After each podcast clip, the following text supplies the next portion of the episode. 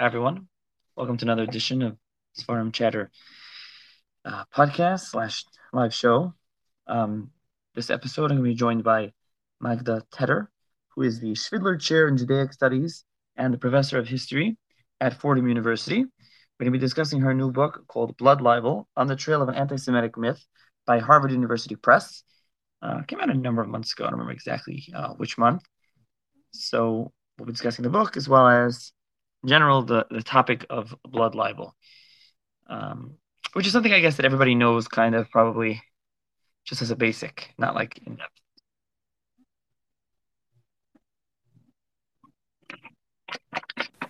Okay, you're on. Can you hear me? I can, yes. Okay, so thank you very much for joining me tonight. Um, I guess why don't we start off with tell the audience a little bit of a background about yourself. So, uh, well, I am a, I'm a professor of Jewish history at Fordham University right now, where I direct a Center for Jewish Studies and uh, and the Jewish Studies program. Um, so check us out. We have uh, fantastic events now, all virtual. Um, I uh, I grew up in Poland, in communist Poland, and then uh, when the wall fell, I uh, was able and and the relations with Israel were reestablished. I was able to study Hebrew in Israel, and then I uh, came to the United States to get my PhD at Columbia in Jewish history, and that's ancient history by now. I gotcha. So th- this book we're, we're going to be discussing here is your new book, uh, like I mentioned, the open blood libel on the trail of an anti-Semitic myth. This is your third book. Um, how, did, how does this pertain to your earlier to your earlier works?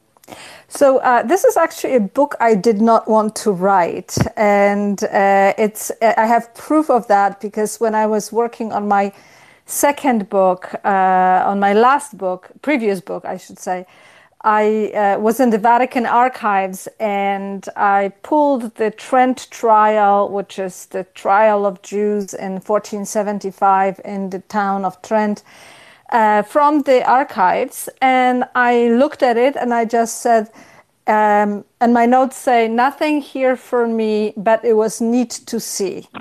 That's all I have in my notes. Uh, so this uh, this book actually was, as I said, not intended to be written, but it ended up being written. Uh, but uh, it's part of the trajectory. I I when I was a graduate student at Columbia, um, both Professor Yerushalmi and Michael Stanislavski encouraged me to explore the question of Jews in the Catholic Church, which was one of those uh, topics that uh, was uh, people had very strong opinions about, but was really understudied. Um, and so my dissertation was on the Jews and the Catholic Church in Poland, where I grew up. And my first book was on Jews and heretics in Catholic Poland, exploring the pre modern Jewish Christian relations. Um, the and I thought I was done with the topic. I thought I was going to do something else, more social history, uh, and then I was um, I was working on my second book, which I thought was going to be more of a social history of J- Jewish history, social history on uh, crime and the sort of underworld of uh, of, of, Jews in, in in Eastern Europe, in Poland. Uh, but sources were very scarce. As you know, rabbinic sources are very specific. And so when you go to the archives, you have mostly Polish criminal records. And uh, I wasn't getting any any kind of uh, feel of what I should what I should write about. It just there was a lot of interesting stories. Uh, but then one thing struck me um, that there was a pattern in accusations and in the what was considered crime of sacrilege, which was uh, really about robbing churches, but it was also a crime that was uh, that was uh, given or the Jews were classified as committing uh, for host desecration. So my second book ended up being, again, unwittingly and not by design, on another pre-modern, medieval pre-modern accusation of Jews stealing the consecrated host and uh, and being accused of desecrating it. And again, I thought I was done with it. I did not want to write anything more about anti-Jewish accusations. Uh, but my book. Um, didn't. Uh, I discovered that there was a disconnection between the uh, the blood libel accusations and the uh, host desecration accusation, and my editor encouraged me to pursue the question. And you know, when you finish a book, I said, okay, I said, I'll spend a summer reading uh, a little bit. I noticed a pattern that in eastern territories, what is now Ukraine, there were accusations of. Um, of blood libel, but in the territories of Poland, there were more uh, host desecration accusations. So I thought, oh, that was interesting. Well, maybe I'll go to Ukraine and dig a little bit around. But then the sources, as I was reading over the summer, um, between my books, they were pulling me back west. They were actually not pulling me east. They're pulling me back west. They're pulling me to Italy and back to the topic of the church and Jews. And I thought, okay, well, I guess I need to begin to explore it. Um, so I began to explore it, and, and the book initially was um, designed as a comparison between Poland and Italy, between two Catholic pre modern states uh, or, or, or, countries. Uh, or geographic regions, I should say more accurately, uh, and uh, and I and I thought that what was going to be was a ni- nicely designed six chapters, quick quick write, uh, and then I started digging into sources.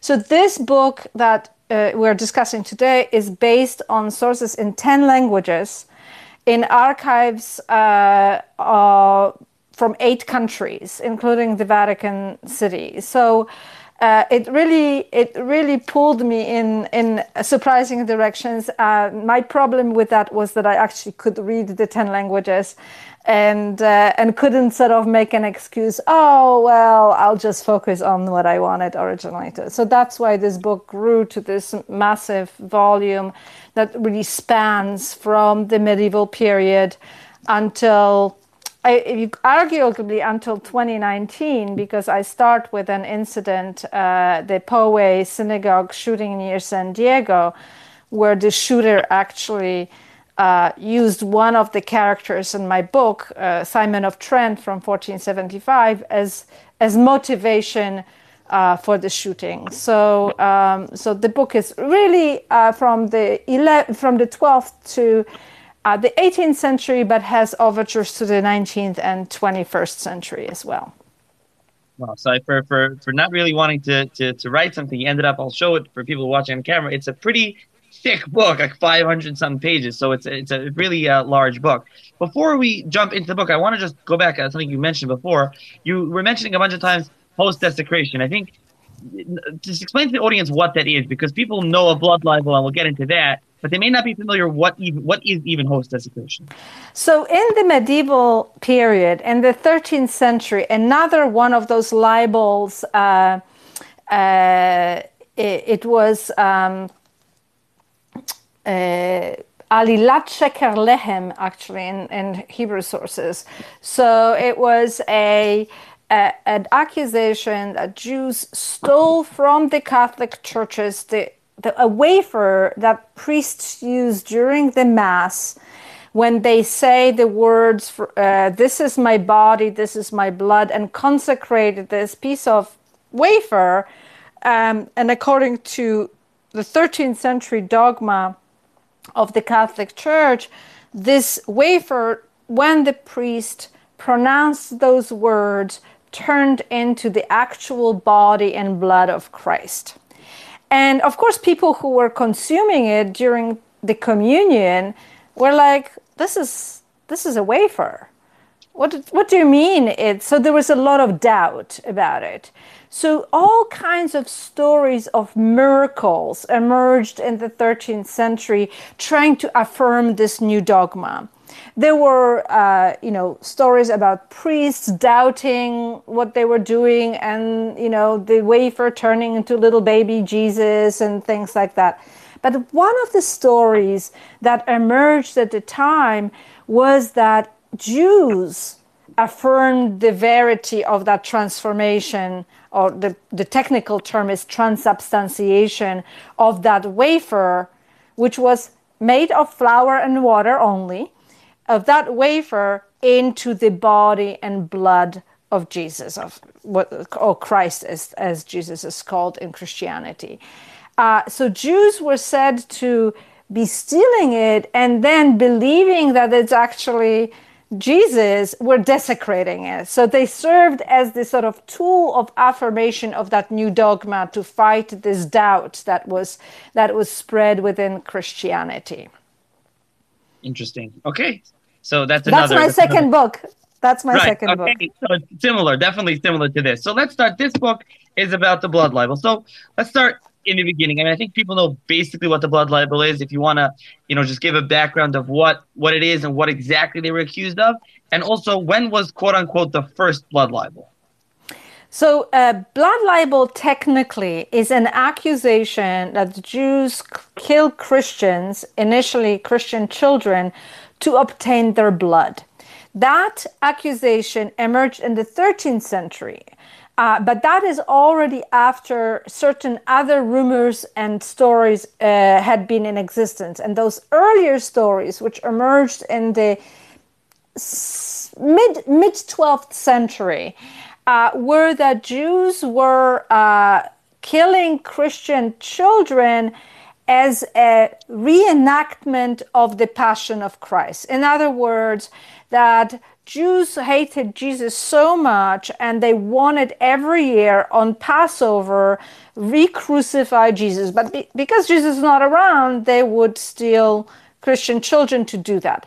And that first story, that kind of narrative, which has nothing to do with the blood aspect of it, emerged in 12th century, mid 12th century England. Uh, in um, in the second really uh, half of the century uh, in Norwich. So in 1144, there was a boy named William. He was 12 years old and he uh, died in the forest and his body was found in the forest near Norwich. And, and nothing really happened after his body was found. He, he was eventually buried and, and end of story. It was over the Easter time.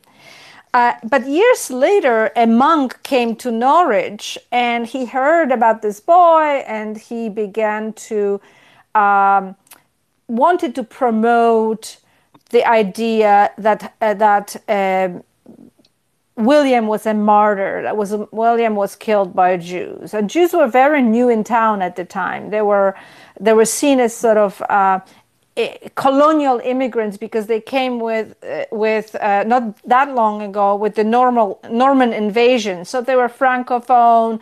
They were fairly uh, allied with those in power. They were, you know, economically prominent. That's why they they came. They were not poor immigrants. So there was this tension, and they were seen in that way. So he began to uh, to to concoct that story. And it, at the very same time as he's doing it, uh, Christianity comes through a major cultural transformation that focuses in liturgy on the suffering of Jesus. So before that, you would have this sort of idea of Jesus in glory that he is God, right, whom you pray. But at that around that time, Christians began to think about Jesus as a man and Jesus as a suffering man. So when you start thinking about Jesus as a suffering man during crucifixion over Passover or Easter, what comes to mind is obviously the the torture and the killing of Jesus. And then the the Jews are immediately part of the story as as they are told through the gospels. So, so that story of of of William of Norwich that um, Thomas of Monmouth, the, the the monk, writes and begins to promote, reads very much like a, a story of fitting the death of that that twelve year old boy um, to that newly emerging narrative that becomes very popular in Christianity.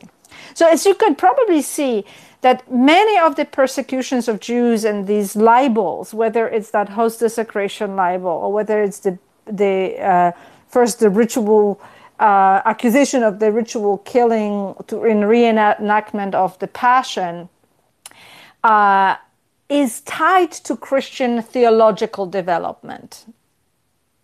Right. So is, is this Thomas of Monmouth, is he considered like the quote unquote creator of the blood libel? Who, who, who really created it, so to speak? So, so it, it Thomas is an interesting character because actually his story was written, he wrote it, and it's a very compelling narrative, and it's actually translated into English. So if you want to uh, want to read it by uh, translations by Miri Rubin, who is a medievalist. Uh, uh she's she grew up in Israel and she's a scholar of, of medieval history in uh, in England right now, um, in London. But uh, it's a very sort of elaborate narrative. But that was actually hidden. It disappeared. It was only found in the 19th century.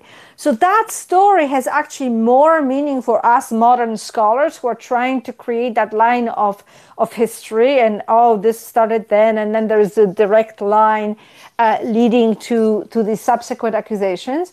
But in, in fact, it was kind of lost. I call it in the book the broken memory trail that he sort of started and then it disappears. And it probably disappears because Jews are eventually expelled from England in 1290. So that sort of memory trail is broken there.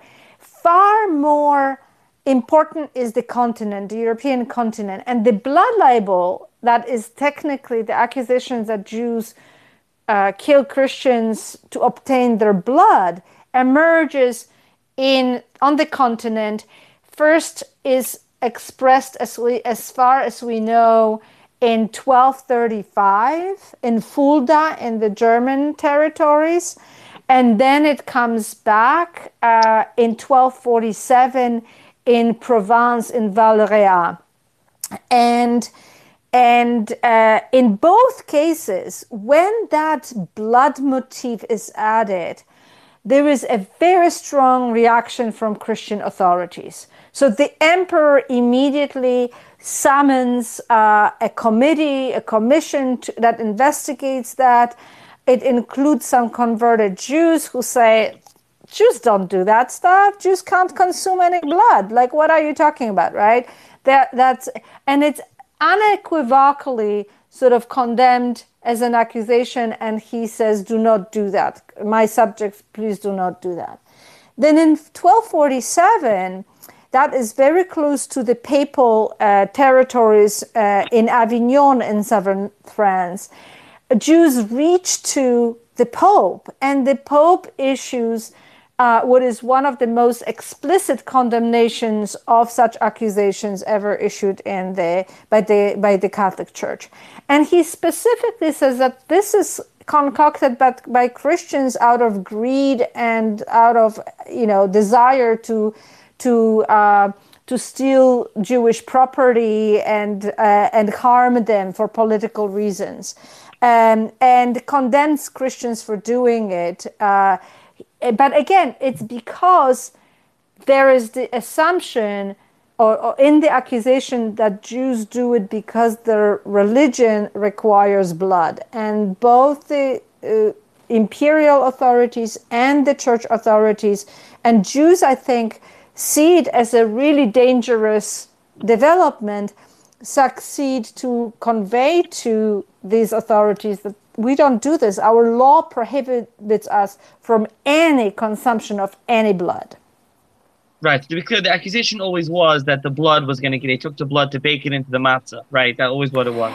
Yeah, that sort of comes in a little later, but yes, it's related to that earlier story that I mentioned of the uh, host desecration, right? Because in the idea, the Catholic idea that that wafer made of just water and and flour, exactly like matzah, just water and flour, is then miraculously by that pronouncement by the priest turned into the body and blood of Christ. And because Jews are disbelievers, they want to add that blood into the matzah because they can't they can't do it, right? So it's connected uh, theologically to that other story.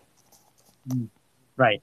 Uh, so we'll get back to you mentioned the the, the, the Pope, so we'll get back on and get back to that in a, in a bit later. But so who, who would be? You, you said Thomas's uh, chronicle, so to speak, was like kind of lost, hidden. So who was really the first one to mention it? Where do we really see it being written down and and, and spread? You know, right, right. So so the the the narrative uh, because uh, Thomas's narrative is lost, we can't really take it as as this uh, conveying this story.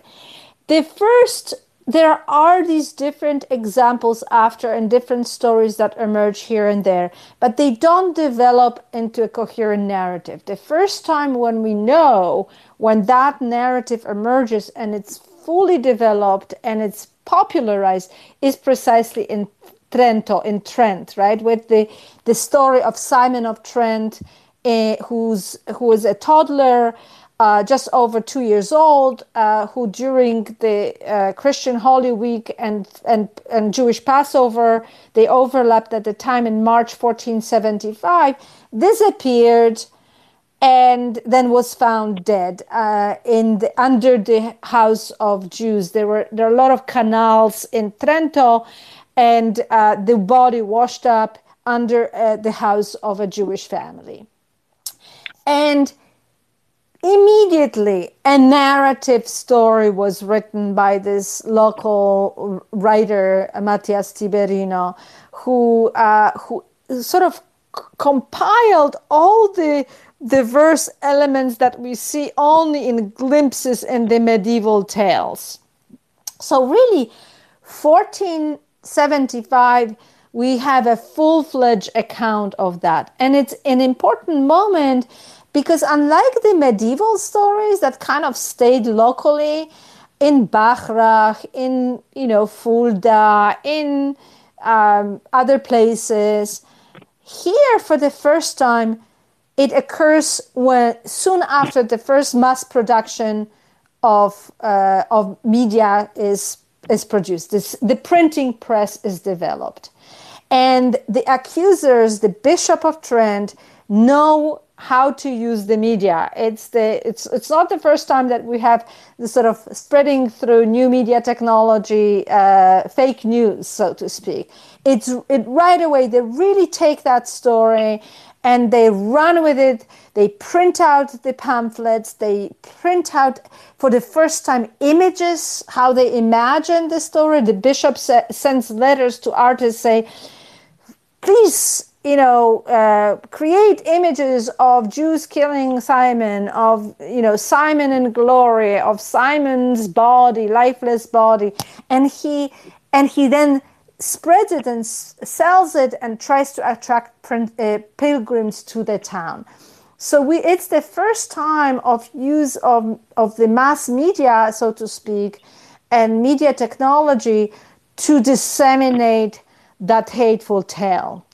Uh, and, and that is the moment that is really, I believe, a pivotal moment. So until, so between, even let's say between the death of, of William of Norwich in 1144 and the death of the boy Simon in 1475, we have about 23 accounts of these accusations, these sort of different stories, and only eight of them were we know that there were some legal proceedings something it's not just oh some chronicler says that which is not verifiable or some poem says something.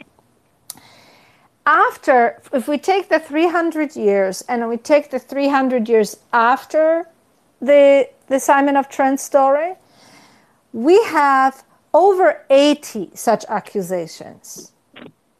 And over 60 of them end up in trials of Jews in actually court proceedings.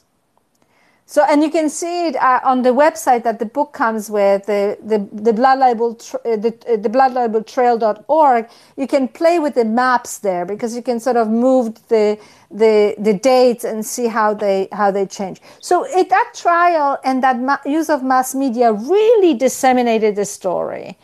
Uh, and it became, you know, popularly known across Europe because it entered not just anti-Jewish pamphlets, but it entered general histories of the world. So you you wanted to learn something about this king, that king. You were sort of flipping through chronicles, and ooh, you come across that story and some of the other stories. Yeah. So is it fair to say that Simon of Trent is the most famous blood libel case? Uh, yes, it is the most famous because it was the most widely disseminated in the pre modern period. And it then, in the modern per- period, uh, got the sort of new life, um, uh, lease of, on, of life by the Nazis.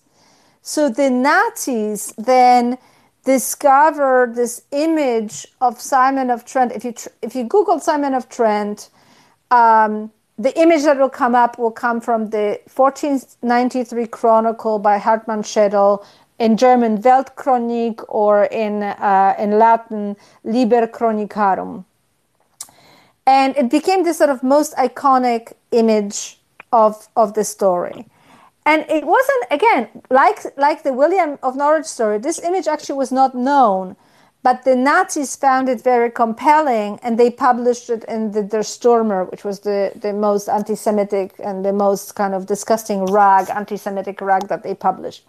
And they published it in 1934, and then it, it became used all over the Nazi propaganda, books about Jews, and all kinds of things. And that entered the sort of, if we can call it, epistemic community of neo Nazis today who are reading these things. And that's why we have this shooter in Poway in, near San Diego referring to Simon as one of the reasons why he is going on a shooting rampage of, of Jews. Right. I believe in the book you dedicate at least one whole chapter to Simon of Trent. So you want to maybe explain a little bit more, give, a little bit more background to everybody about the, the case in Trent. There actually was a trial. What what, what how did it exa- play out for the end for the Jews of Trent? So Trent, which is uh, now in northern Italy, at a very beautiful town at the foot of the Alps, and uh, had a very tiny Jewish community. It was a town that was sort of culturally divided between Germans and Italians. Uh, the Jewish community was mostly coming from the German, from German, Germany, German lands, uh, from some from Nuremberg, some from uh, Regensburg, some from these uh, uh, areas in, in German lands. And the Bishop of Trent was also from Germany, from German lands. So one of the scholars who have studied it, uh, Ronnie Hsia, called it really a German affair. It was a German affair in that northern town, uh, the foot of the Alps. So, as I said, in March uh, in 1475, when Easter and Passover uh, overlapped, uh, this this boy disappeared uh, and probably drowned in many of the canals, and that was initially the the fear. Even the father feared that that the boy just drowned in the canal. They searched the the town. They searched even the houses of the Jews. They didn't find anything. Uh, on Friday, on the what was Good Friday for Christians, what was obviously it was what it was a, a Friday during in the middle of Passover for Jews they didn't find anything. And then on uh, on Sunday, which for Christians was Easter Sunday, um, a Jewish a servant in the in the home, uh, Jewish servant, went down to this to the cellar to the canal to access water to get get it to drink. Uh, and he finds this body and he says i think i found the body of the of this child. So the jews immediately run to report the find. And the authorities came and the bishop immediately realized the potential power of it. He was a very well read bishop. He read all these different like chronicles that mentioned other of those stories as one liners uh, from the medieval period. And he he said we can make we can make a place for uh, for uh, here for pilgrims to come and We can make the boy saint, and they write this narrative that really pre- shows uh, the the story that Jews are killing him in replacement of Christ, and again to make him a saint. Uh, the, the Christians wanted to make him a saint this story is finished before the trial even fully begins, before any of the Jews are tortured and confess. So there are some Jews who confess to it, but they in the proceedings said like i don't know what you want to tell me. What do you want me to tell me? And the christian authority says tell us the truth. He said I, i'm telling you jews don't do it. What do you want us to tell and then gradually the testimonies over time begin to align with that narrative that is written right at the beginning soon after the body is found so you can see that process that is that is a thing. And I, what I did is scholars have mined the, these trial records for, for many, many decades. And they generally looked at it, for instance, for um, customs of Jews, and, uh, and, and there are some really interesting moments. Like, for instance, the canal under the house was used as a mikvah uh, as as much as it was also used for drinking water. So there are some interesting snippets of life in it of a tiny Jewish community, three families in this town.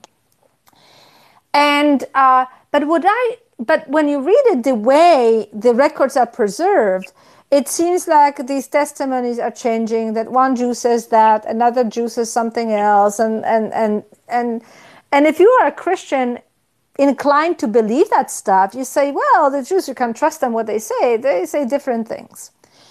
So what I did when I was uh, when I was uh, I was very much aware of the the fact that these trial records are not real trial records. That is, they are not stenographic records like we have now.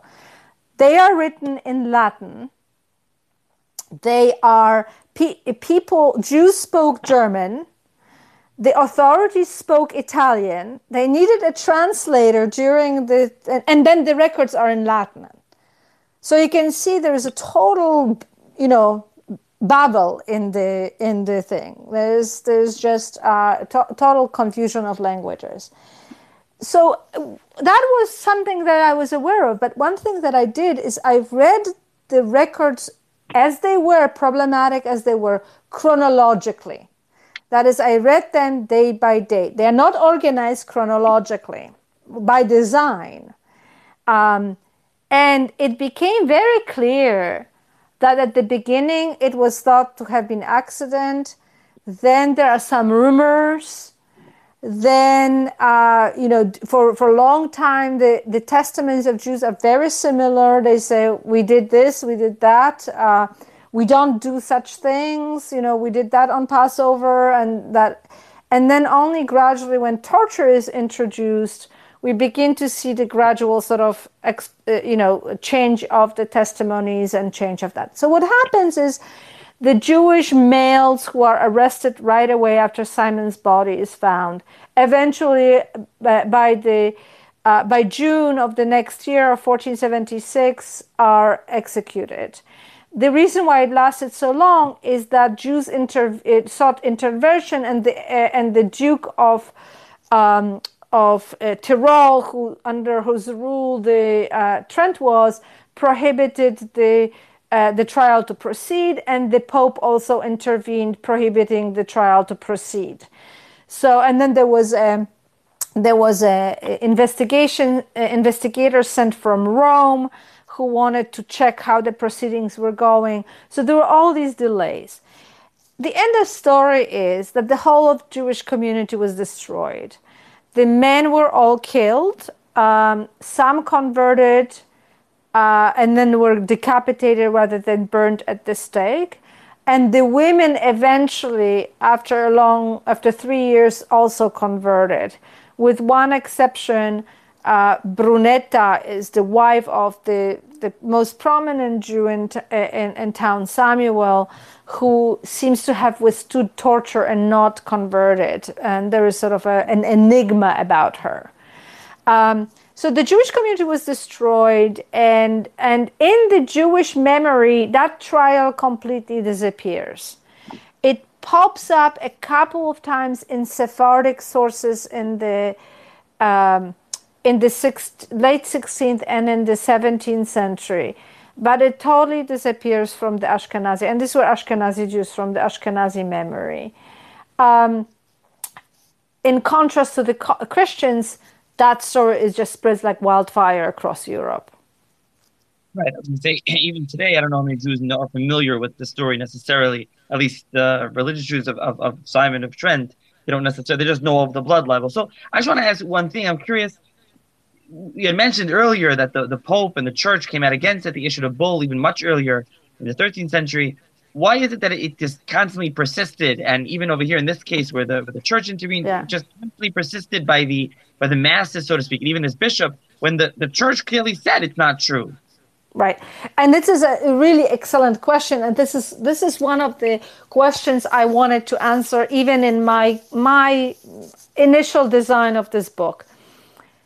It was it was very clear that everybody knew the argument that Jews do not need any blood, let alone human blood, right? That this is ridiculous, and, and this was an argument that was known for many, many centuries. So, why did this persist? And one of the reasons I think is exactly the story of Simon of Trent. The mass, I mean, look what happens today when people tweet things out where, you know, where, uh, false information spreads, that is far more accepted than the truth, right? They people read the wrong story first and they don't read the, read the correction later, right? So, um, so what happened with that propaganda, and it really was multimedia propaganda of 1475 that the bishop engaged in and his his allies spread the story so much that it entered what was deemed to be authoritative sources, like these very respectable scholarly chronicles. And and when I was researching it, one thing that I had this eureka moment as I was sitting and reading, I, I went through hundreds of books from 14, uh, 1470s through 70 uh, through 1600s edition by edition and I flipped pages and I said, what did people know about Jews? What did these Christians know about Jews? And and all they knew, all they could read was that the Jews killed Christians, that they, you know, desecrated hosts, that they uh, desecrated crucifixes, that they did all kinds of nasty things. And I said to myself, wow, if this is what's popularly available, what people read, what people know, why do we expect them to then say, oh, but the Jews say that they don't do it, right? And this one Polish, eh, the, the um, trials really, um, after the, in the second half of the uh, 16th century, really the 17th century, the majority of the trials and accusations are in Eastern Europe. And one of the Christian writers said, put it exactly in this way, like, who do you want to believe? The, um, the uh, fathers of the church, which is, you know, I'll, I'll, tell what, what in a moment what happened, but the authoritative Christian sources or the rabbis. And if you're a Christian, you are going not to re- believe the rabbis, right? So what happened was Simon of Trent entered these massive histories. Uh, the bishop invested a lot of money in art, in churches in the region. And then after the Reformation, I, I don't know whether you know, but there was this very important Council of Trent, which was the gathering of all the bishops and archbishops and cardinals of the church to deal with the Reformation, with Luther and what was happening to, the, to, to, to Western Christianity. And they gathered in Trent. Well, guess what? They walked around the city and there were murals of Simon. There were relics of Simon. There was a chapel of Simon. There was this of Simon. So even though Simon was not recognized by the church in 1475, in fact, the Pope explicitly pro- prohibited the worship of Simon. By 1560s, all that those, those facts on the ground stayed there. The bishops come and look, and then eventually this is accepted. So the so Rome in 1580 accepts the cult of Simon. And it, it is included in a liturgical church calendar. So once you have that in the calendar, in the liturgical church calendar where all the saints are, well, what do you say to a priest who says, but look, there is a thing. And this is the moment where the popes no longer issue a defense of Jews. So even though we, and I've seen it in the archives, there are church officials who are engaging in behind the scene sort of diplomatic intervention on behalf of Jews, What Jews want want a public condemnation, want a public statement. They understand that such public statement is important, may not always be effective, but it's very important. And they are not getting it. So that's the uh, that's the that's why. And then only in in 1965, when the Nostra Aetate was issued by the Vatican Council, reconciling in reconciliation between Jews and, and the Catholic Church, the cult of Simon was abolished in Trento. Gotcha. So, what are a few other uh, perhaps famous blood libel cases? Uh, famous blood libel, uh, uh, the, the most famous in modern times, probably the Beilis affair in mm. Kiev in 1911, 1913. Um, but there were others too. There is a recent book by Ed Be- uh, uh, Ber- Berenson uh, on the Massena, Massena, uh, upstate New York um, uh, accusation.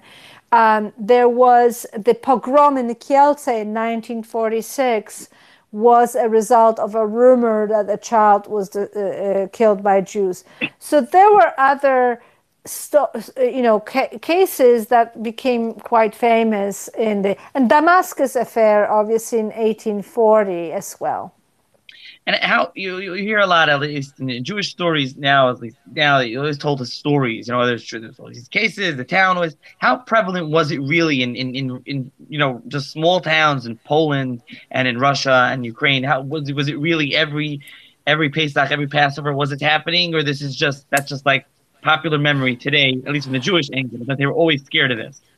So I, I think there is, and again, at some level, um, uh, they, they, it didn't happen every year, but these accusations did happen, and certainly by the uh, in the there was a wave in the 18th century that it seemed that every few years there was an accusation in in Ukraine in particular, and and that really felt like like like something horrific was was was was, uh, was happening. And especially because Jews were very cruelly executed. So in the past in other places Jews may have succeeded in being saved and I mapped it on my website of the outcomes of the trials. And it was actually quite surprising that of the you know a hundred something stories over over or, or actual cases or stories from 1144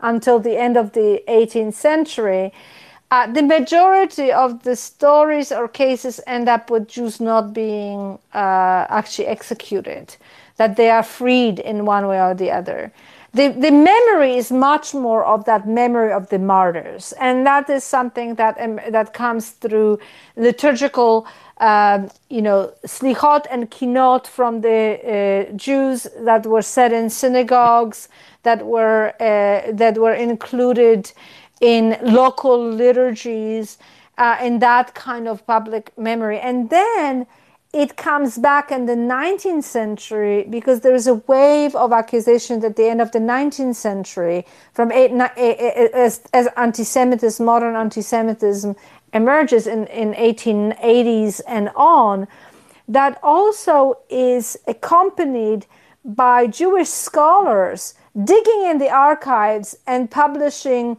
other old, older stories and older cases. So it sort of feels like this was a relentless thing.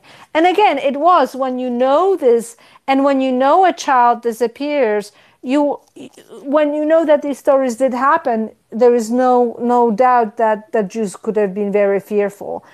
Uh, and one of the things that I do want to say is in the before the 18th century, the majority of the accusations were not concocted by the uh, illiterate uh, peasants.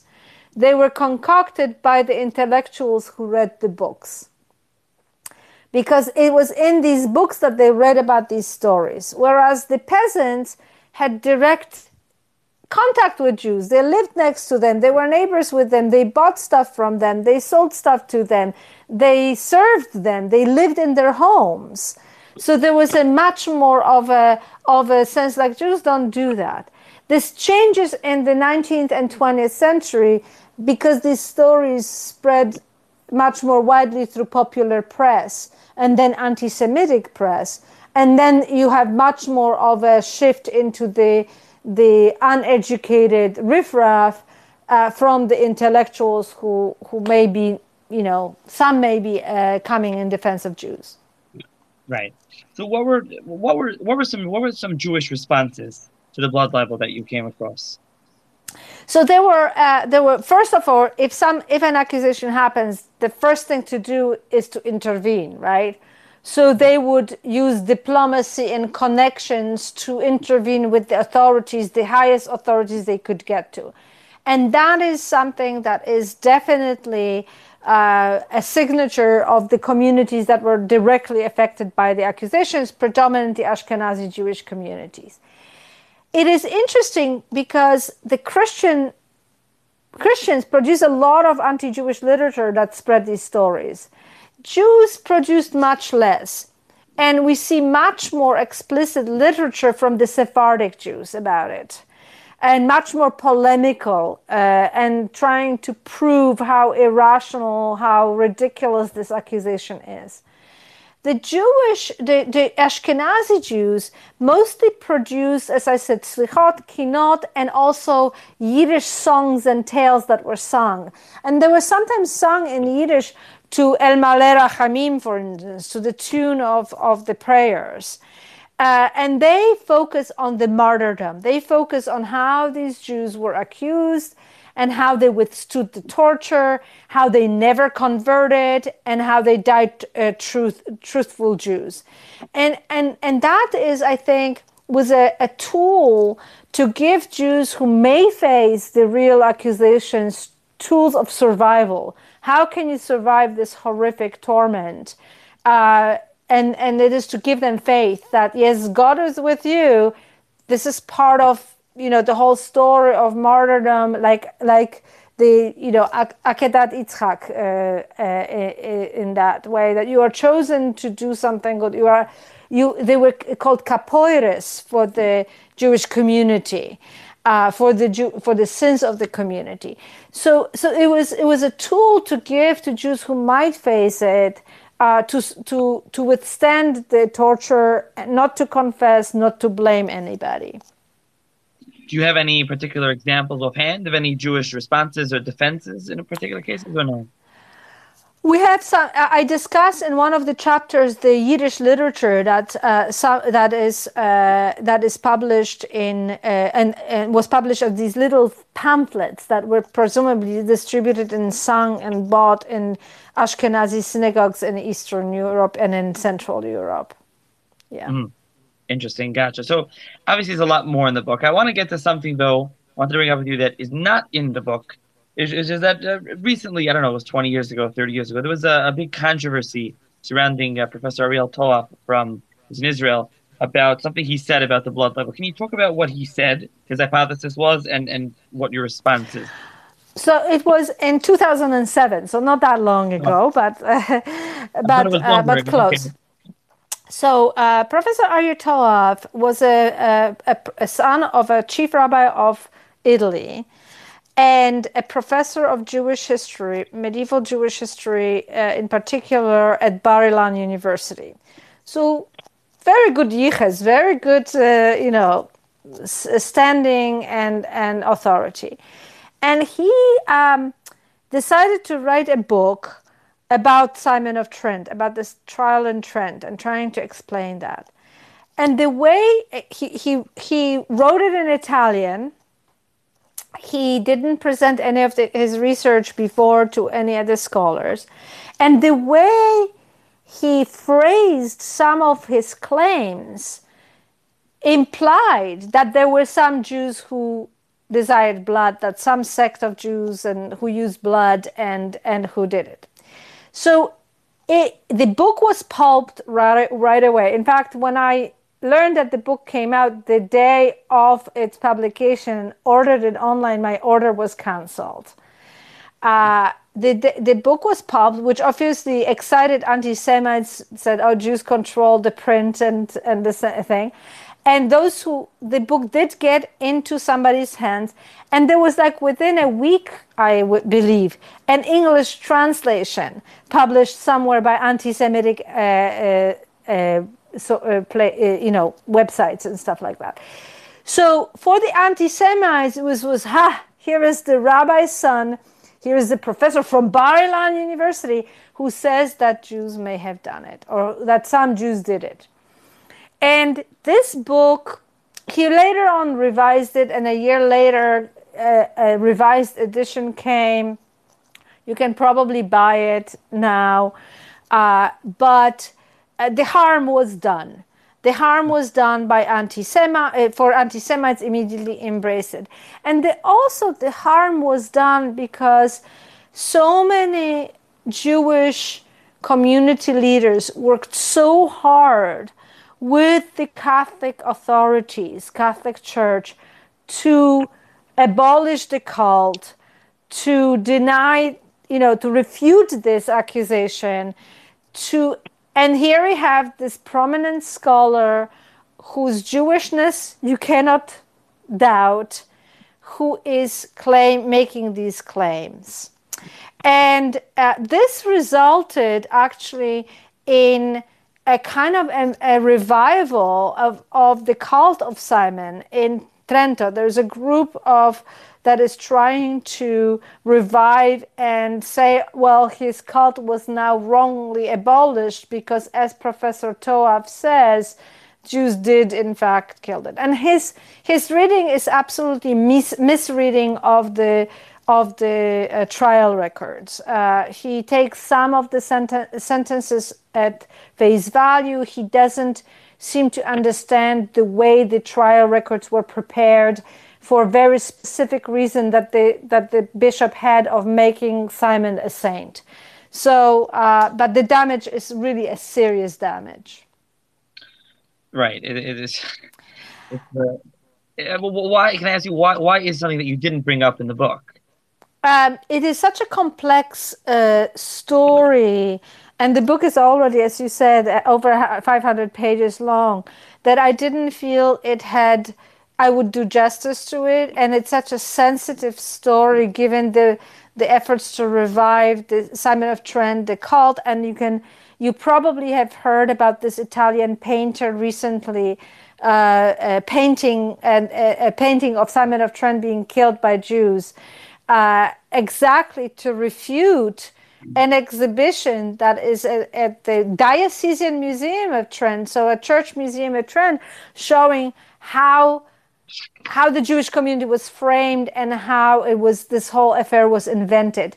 And that painting was apparently commissioned to prove that Jews did that. So it's a very powerful, uh, unfortunate uh, story. Right. Um, yeah. Okay. Uh, now, uh, just to, to wrap up over here, obviously you, you mentioned a bunch of times. Why don't you talk about you actually created a website to go along with the book? Why did you decide to do that, and what exactly where, can people find it, and what exactly is on the website? So the uh, the the website uh, was created because I needed a map, and I prepared a map that was for the for the book that was not quite quite satisfying because there are so many ways you can play with the information with the data and so on and so forth so my husband is actually a digital humanities specialist so he said, "Hey, why don't we create a bunch of maps?" So I uh, I collected the information. I created a, a flawed spreadsheet that then he cleaned up, and we created several maps that are dynamic maps that you can actually play with in, in chronology in the type. So the maps show uh, what what kind of sources tell us about these stories about Jews, whether they are legal sources or just legends, what were the outcomes of trials, and so on and so forth. And the other thing that it allowed me to do is to add some images. And I mean, the book has a lot of images, but uh, add images that I wasn't allowed to or I couldn't uh, include because, again, the publisher said, Oh, you already have 30 images, you can't add any more. Uh, so I I, I was able to add that. It also allows me to add some multimedia things, uh, you know, update reviews and things like that. So so that's uh, that's how the, the website started. Right. What what's the website name for anybody that's looking for it? The bloodlibeltrail.org. Right. When it's on a podcast, I'll try to include it in the notes. So to end off, what are you what are you working? What is your plan to work on next? Is it going to be something else with with the church or something different? No, something different finally. Although there is some assignment I have to to do a little bit more on this. But uh, no, one of the things that I, I was I discovered as I was writing on the book is that many of the primary sources, that the sources from the period that we now use as scholars, were published in the uh, Jewish uh, academic journals in 19th and, and early 20th century. And they were published, the, the sources relevant to my book, during the years where these 19th and 20th century accusations took place. And it made me think about the impact of current events, not just sort of broad developments like modernity, like women's rights, like whatever, you know, Zionism, but uh, of specific events on the way we study history. And I think we can understand it even better now because we lived through a pandemic and all scholars are now studying and trying to write or uh, or teach about the plague, right, and and disease. So we can see, and I think in a few years there will be a whole sort of crop up of of uh, of, of books about disease and about plagues.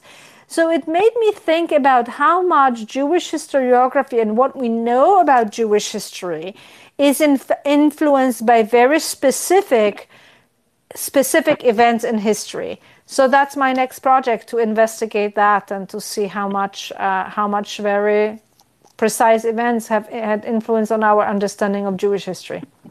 Well, fascinating. So uh, I'll include the, uh, I said, the link to the to website, to the book, where people can purchase it. And thank you very much for joining me. Thank you so much for having me. It was a pleasure. Take Bye bye. Bye.